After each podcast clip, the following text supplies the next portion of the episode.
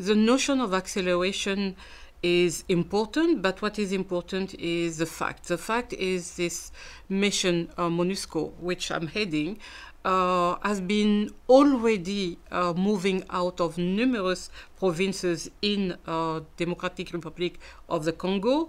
And for example, we, we, we have withdrawn from the Kasai, which is one of the provinces, in uh, June 21.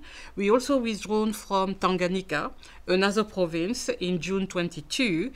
And uh, for the size of uh, the Democratic Republic of the Congo, where we have 26 provinces, we are now deployed in only three provinces, in Ituri, North Kivu, and South Kivu. And these are the three provinces where there are active conflict with armed groups, um, local armed groups, but also foreign armed groups. And so our the acceleration of our departure or withdrawal from the DRC will be from these three provinces, and uh, it's going to happen with a conversation and a dialogue with the national authorities and the provincial authorities in order to decide, based on the hotspots uh, where the uh, mission is providing protection to the population, and there is not enough uh, army, which is the FARDC, or not enough police, to make sure that they are going to be present at the moment we are withdrawing and they are going to be in charge and really taking charge of the protection of the population. So that is going to happen uh, pretty soon because we have an, an, understanding that it is a joint endeavor. One is uh, going up, the uh, national authorities, and one is going uh, out, and this is the MONUSCO. So with that understanding, I believe that uh, for uh, just an illustration for the people who are listening to us, um, in DRC, you have 145 territories. So I talked about the 26 provinces, and we are in three.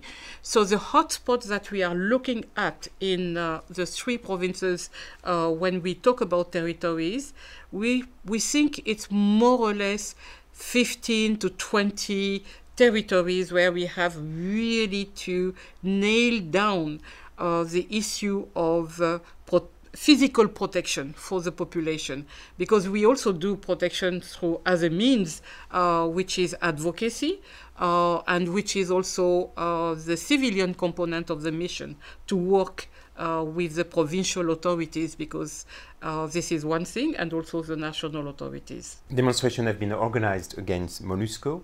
Uh, do you think that the role of peacekeepers is misunderstood and that misinformation plays a role in the perception of a role of a mission?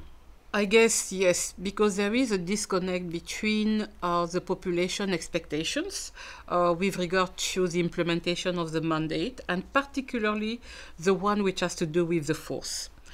Um, because this is a part which is a physical protection of the population. So the population uh, is of the view, uh, and express it that way, that any person who is losing uh, his or her life uh, in the presence of the Mon- of MONUSCO force, it means that MONUSCO is not doing properly the job. Uh, which is, of course, a, a huge uh, disconnect because the reality is the physical protection is the proximity is a presence and is also disarming in a number of ways the armed groups to come closer to the population. Um, and uh, so the disinformation is part of expressions of uh, anger and frustration uh, from the population, but it is also manipulation from a number of uh, uh, organizations because they have an interest to turn uh, to tarnish the legitimacy of the presence of uh, MONUSCO, as well as that uh, uh, they are interested in uh, not having the mission as a witness to some of the things that is be, are being done in the three provinces. Do you have a sp specific example of action taken by MONUSCO to fight disinformation?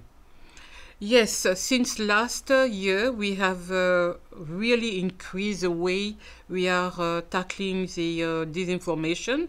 One of uh, such activities are through workshop with young people, where our colleagues in communication are training the young people to understand the difference between fake news and disinformation and misinformation, and really training them to also decide, make a pause, a stop, and say, can I share this? Uh, oh, yes or no. When I see the reaction of the young people, uh, it looks like it is holding. That uh, they they become more aware. It's it's like the social media is like uh, like a you know, trash bin where everything goes, uh, and mostly lies and uh, fabricated news, fake news. And just to give you one example, um, while the high level segment of the GA was going on, I was in Kinshasa, and somebody decided to create uh, a, uh, uh, a, new, a news which was okay, a photo of me in a situation, I think, three years ago, because I was the ASG for Africa uh, in, uh, in New York and uh, had a text which was saying basically that I was resisting, as the head of MONUSCO, resisting uh, the departure of the of the mission, uh, which is untrue because first of all I was not here at the uh, at the GA, I was in Kinshasa, and so we had a debate uh, in terms of what do we do? Do we do we say that this is fake? Uh, what do we do? At the end, I think the colleagues decided, okay, uh, fake, and uh, it, uh, it, it went. Um, but one of the things which matters most is the monitoring of the social media. And the colleagues now have uh, uh, twice a month a report, which is well done with experts to see what are the trends, what are the discussions that are going on with regard to MONUSCO, and with the support also from colleagues here in, in New York, they are really helping us shaping in a certain way the narrative about what the mission is doing and what the mission is not about. Um, my last question is about the elections. The elections are planned uh, by the end of this year. Um, what kind of support MONUSCO provides uh, to the authorities to uh, organize these, ele these elections? So basically, we have uh, different roles, but uh, one of the role is uh, to provide logistic support uh, to the Electoral Commission, specifically in the three provinces where we are deployed, so in Ituri, North Kivu, and South Kivu, and which we are doing.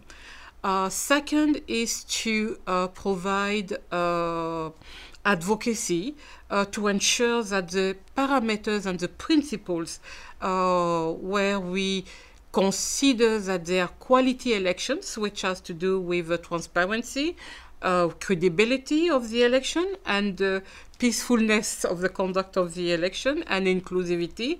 All of this, uh, if we see acts or words or interventions that are not in line with those principles, we will be talking to all the stakeholders, wherever the stakeholder, whoever the stakeholder is.